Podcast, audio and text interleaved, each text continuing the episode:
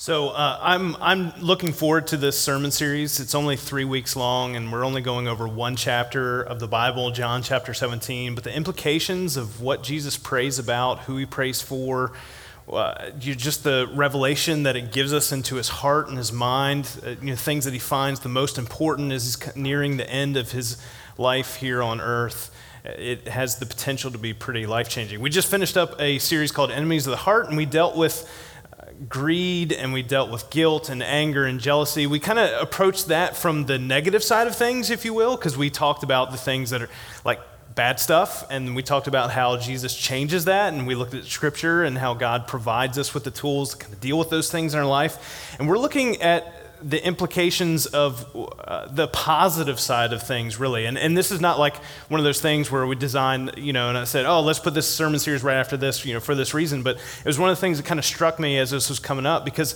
what, what Jesus prays about and what it means for our life and the perspective that we have in our relationship with God uh, really does change our hearts and it changes our life experience. It changes how we move through uh, this, uh, this life. And so I'm, I'm really excited about the implications for that for us and talking about that. Uh, like Chip said, we're, uh, John chapter 17 is just a prayer. The whole chapter is Jesus praying. It's the longest prayer we have of Jesus.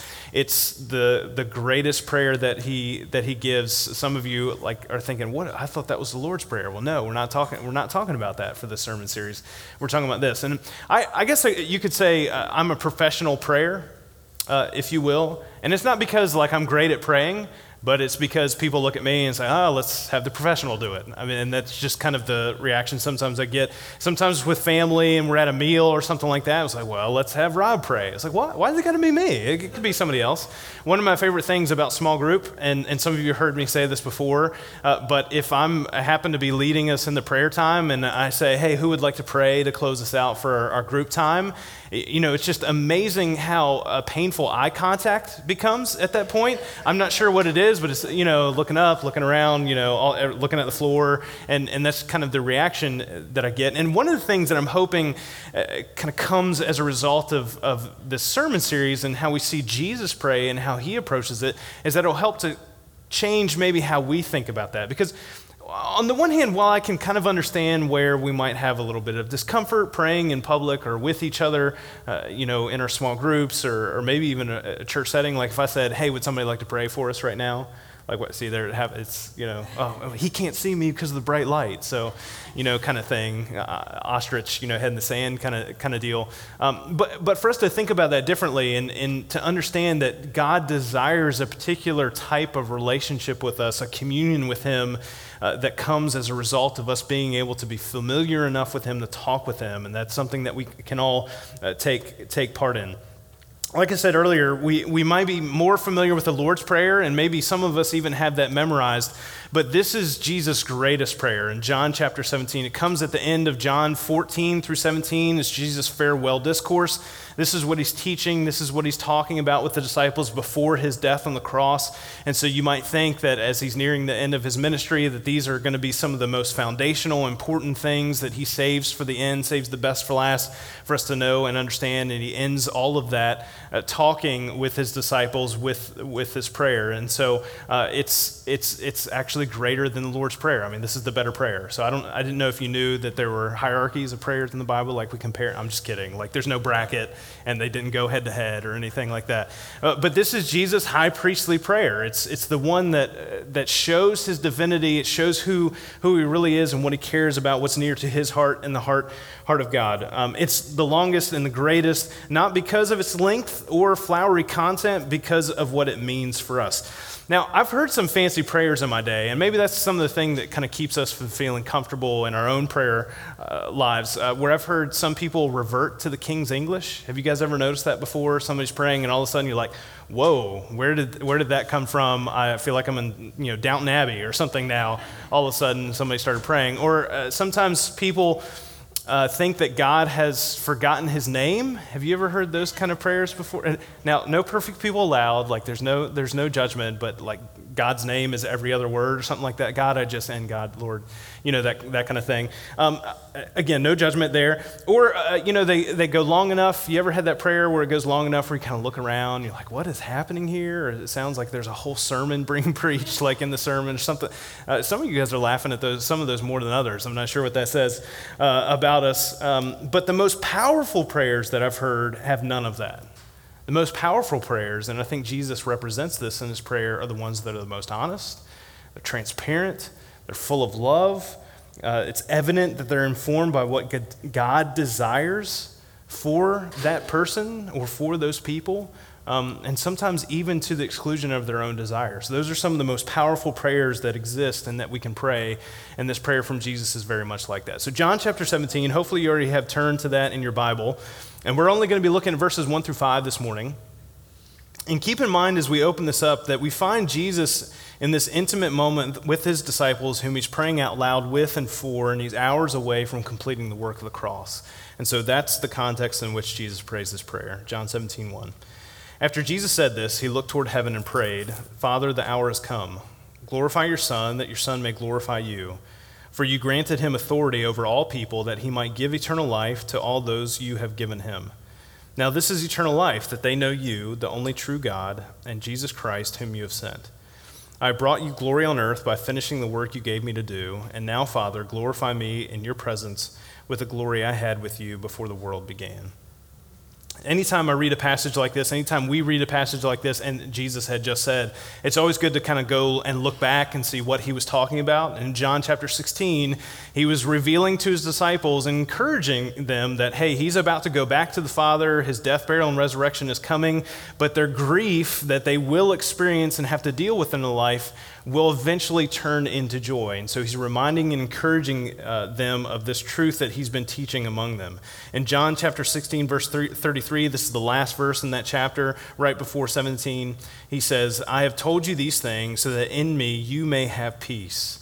In this world you will have trouble, but take heart, I have overcome the world which is a great reminder for us, a great encouragement as Christ followers as we follow Jesus. And so then he launches into his prayer. And before we get into some of the details of that, I want to I want to mention something that's very important, I think, right at the very beginning, and that's Jesus' posture as he prays. I think m- many of us are probably more familiar with the phrase like every head bowed, every eyes closed, and like when we were kids, if we grew up in church, we kind of look around, see what people are actually doing. Like, are people really just closing their eyes voluntarily? What's going on here? This is kind of strange.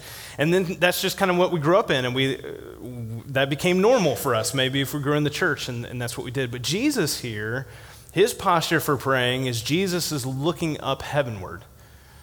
And, and so, I mean, there's all kinds of examples of different postures of prayer throughout Scripture. And so, absolutely, like it makes sense. There are going to be times when we're praying, we're um, making ourselves humble before God, that maybe we're praying a prayer of confession and repentance, whatever it may be, making a request, whatever it may be.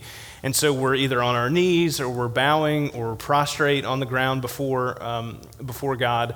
And, and that might be the posture that we take in those kind of circumstances. But for this prayer that Jesus is praying, it's a prayer of understanding of relationship. It's an understanding of, yes, recognizing God's sovereignty, but also recognizing his position as who he is because of who God is and who God calls Jesus to be. And the same thing is true for us. That one of the things that this prayer should do, and specifically this beginning prayer, is it should help us to contextualize the perspective that we get to have as people who are chosen to be children of God. Because that's what Jesus allows us to be. I mean, that's one of the things that he, he did. He allows us to be redeemed and reconciled to God so that we can have this level of familiarity with Him, that we can look up to Him and speak with Him face to face. And so, this is how Jesus talks to God in this prayer. And he starts off with asking to be glorified. And you might think, well, this is kind of strange because we know Jesus is God's Son and we know that he's divine, that he's God made flesh and, and he dwelt among us. And so that's a thing that we're aware of. But people at that time didn't necessarily see Jesus in that way because Jesus didn't lord his glory over people. He lived very humbly, he lived very poorly, he didn't have a place of his own, uh, and he relied on the generosity of others as he went through and, and taught and he lived out his ministry. And so his glory was not something that he regularly showed people around him. It certainly was not to direct attention just at himself, even when he did. And this glory and this prayer is that God would reveal this glory to the world. Now, the, the disciples had already experienced Jesus' glory uh, in the transfiguration of Jesus. This is a time on a mountain that Peter, James, and John went up with Jesus and God showed up. Peter describes it like this in 2 Peter 1, verse 16. He says, For we did not follow cleverly devised stories when we told you about the coming of our Lord Jesus Christ in power, but we were eyewitnesses of his majesty. He received honor and glory from God the Father when the voice came to him from the majestic glory, saying, This is my Son, whom I love, with him I am well pleased. We ourselves heard this voice that came from heaven when we were with him on that sacred mountain. Now, that's not the, the perspective they had until after Jesus' resurrection, because at that time, and you can read about this in Mark chapter 9, Peter, James, and John go up there. Uh, Jesus is there. Moses and Elijah show up, and they're hanging out talking. And Peter's reaction is hey, look at these great teachers, these pillars of the faith. Um, let's, let's build them each a tent so we can hang out. And that may sound a little strange to us. I, I, don't know if you're hanging out with people and you're thinking, oh man, here's some people that we should show honor to. I don't know that our first thought is, let's make everybody a tent and we can hang out. Uh, but for them, for Peter, in his, in his mindset, there was actually a feast that the Israelites celebrated called, called the Feast of Booths or the Feast of Tabernacles or the Feast of Tents is, is what we would, uh, what we would think that of. And what he was doing is he was thinking he was honoring Jesus as being part of the pillar of the Jewish faith along with Moses and Elijah. But what he was missing in his perspective at that moment is Jesus was not just some great teacher. He wasn't just this person that we should follow that maybe we'll end up living a better quality of life if we do this, but that Jesus was actually divine and that Moses and Elijah don't even hold a candle to him. And that's why Mark chapter 9, verse 7, a cloud appears and covers them, and God says, This is my son whom I love listen to him. And I think it's important for us to remember to contextualize who Jesus is and what our relationship to him is and how he redeems and reconciles our relationship to God and how that's meant to change how we think about our lives here on this earth. Uh, Paul, for example, in Colossians chapter 1, starting in verse 15, he continues and, and uh, reminds us of who Jesus is in, in full, full glory. He says, The Son is the image of the invisible God, the firstborn over all creation. For in him all things were created, things in heaven and on earth, visible and invisible, whether thrones or powers or rulers or authorities. All things have been created through him and for him. He is before all things, and in him all things hold together. And he is the head of the body, the church. He is the beginning and the firstborn from among the dead, so that in everything he might have the, the supremacy.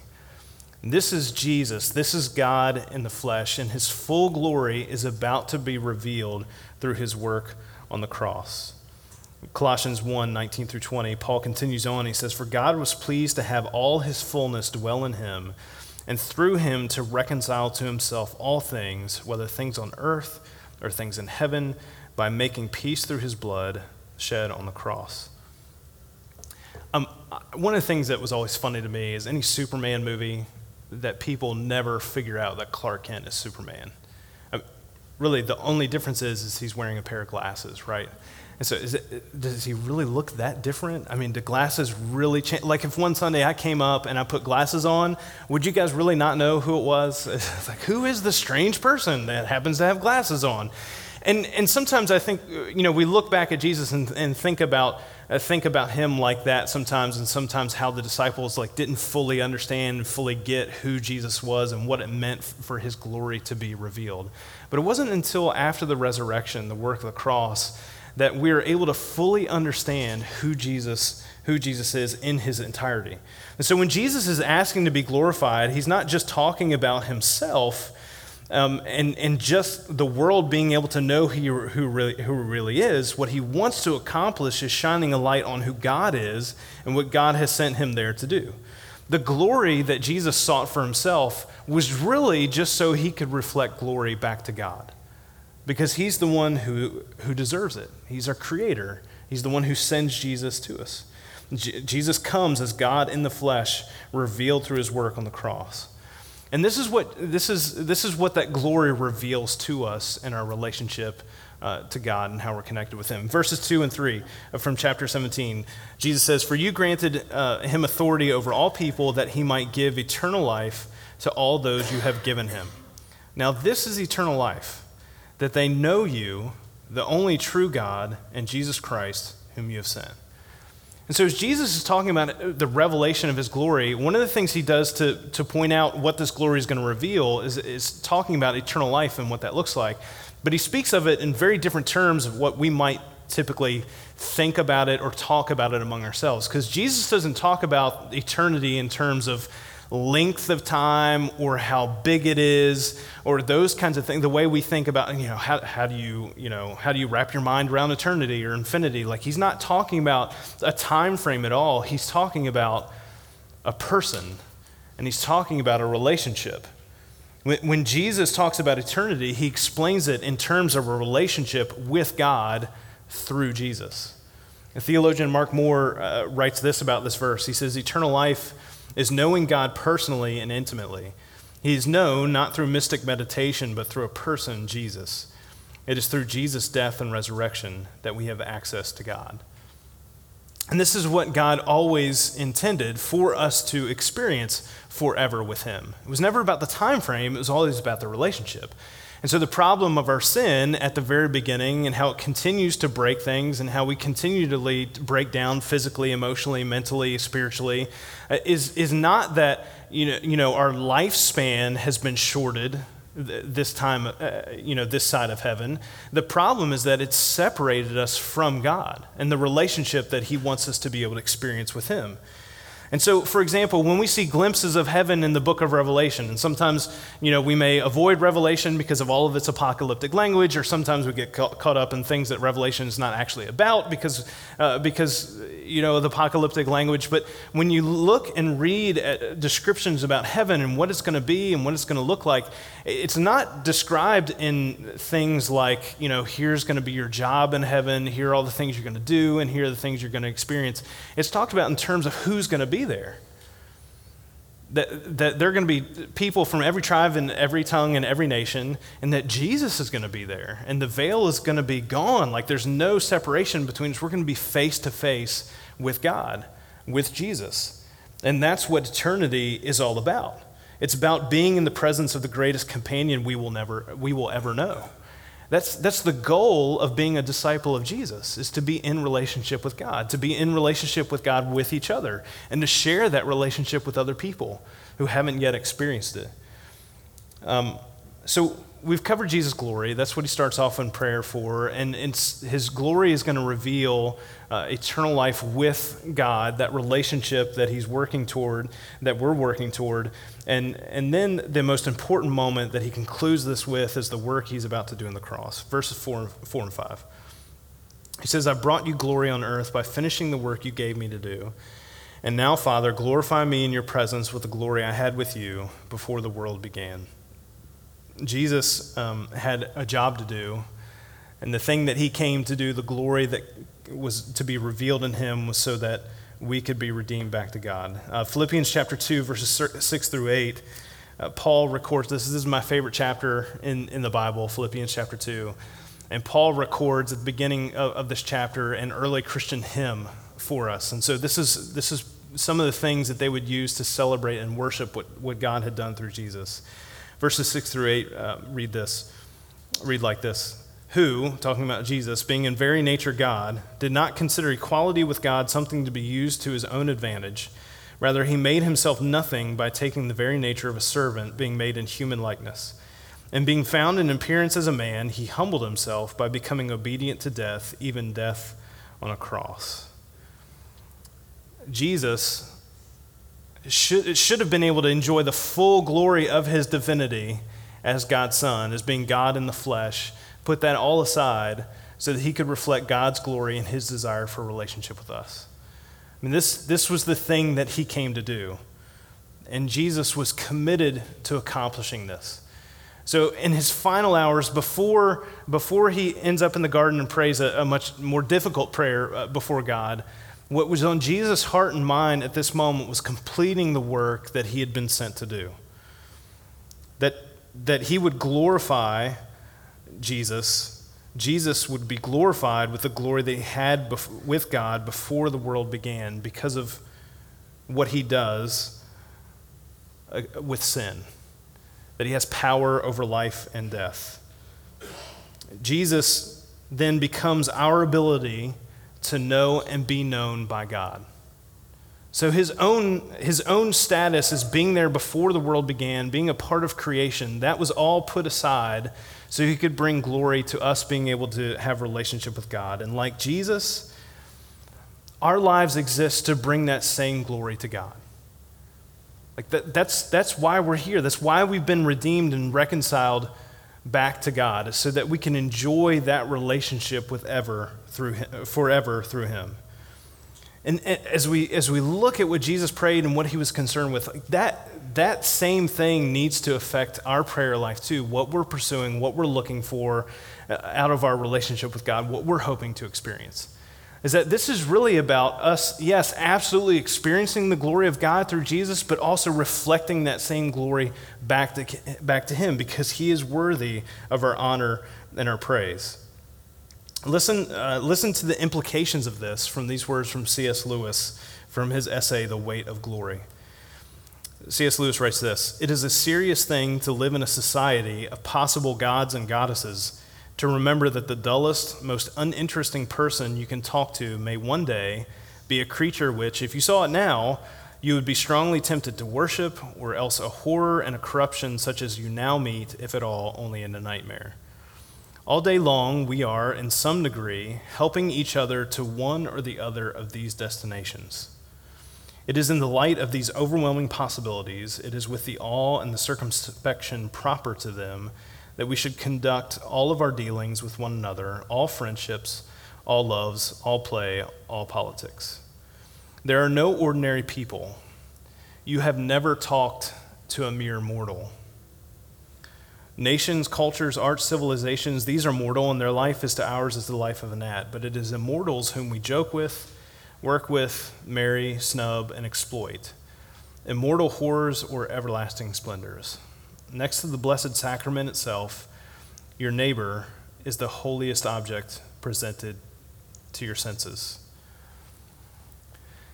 So, the perspective, the contextualization that this gives us as disciples of Jesus, and it, this is a different way of thinking. This is a different way of living than we might naturally expect, or we might naturally be drawn to. The fact that we are here and we are privileged with the awesome honor and responsibility of being able to reflect God's glory through our own lives because of the work of Jesus and the ongoing help of the Holy Spirit. That, that's, that's the greatest purpose, that's the greatest meaningfulness that we can take part in our life. And it should direct how we think about ourselves, how we think about each other, how we think about the world, and how we think about our relationship with God.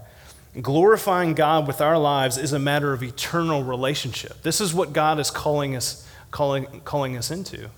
It's not just about punching a ticket to heaven, but it's about being in relationship with Him and sharing that with other people. And so, my encouragement for us as a church is may our prayer life reflect this. May our actions reflect this and how we think about living out our day to day lives, how we think about our jobs, how we think about our family, how we think about our friends and our neighbors, our coworkers, how we think about what we spend our time doing. It's like that is all meant to bring glory and reflect glory back to God. If, um, if, if maybe you're in a place in your life where it's like that, that's not even been a thing that you've been concerned about, and, and yet you know that there's got to be something a little more uh, to this life than maybe what you've been carried along with. Um, I, I, just want to give an invitation uh, to you that if you've never said, hey, I'm, I'm ready to focus my life completely on God through Jesus Christ, then that's one of the reasons why we're here as a church. And so we'd love to talk with you about what it looks like to take a next step, next step on your faith journey uh, to, toward that. And so just want to encourage you, grab one of us in the lobby or uh, write out a Connect card or go on the Velocity Church side info and let us know. Um, but one of the things we're going to do, and we do this every week at Velocity, is we're going to celebrate the glory that Jesus reflects back to the Father through his actions on this earth. That he died on the cross for our sins, that he was buried, and that he uh, rose again under his own power to defeat the enemy of sin and death. And that we get to celebrate that every week uh, together as a church family. Uh, that one of the reasons why we gather each and every Sunday is so we can reflect God's glory to him in worship and celebration. And so let me pray for us as we celebrate in that time together this morning.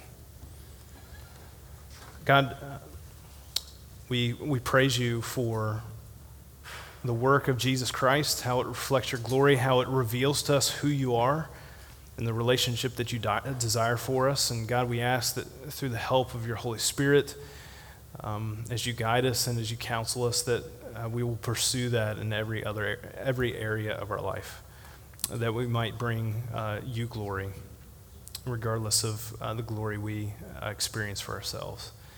God, we, we praise you for this in Jesus' name. Amen.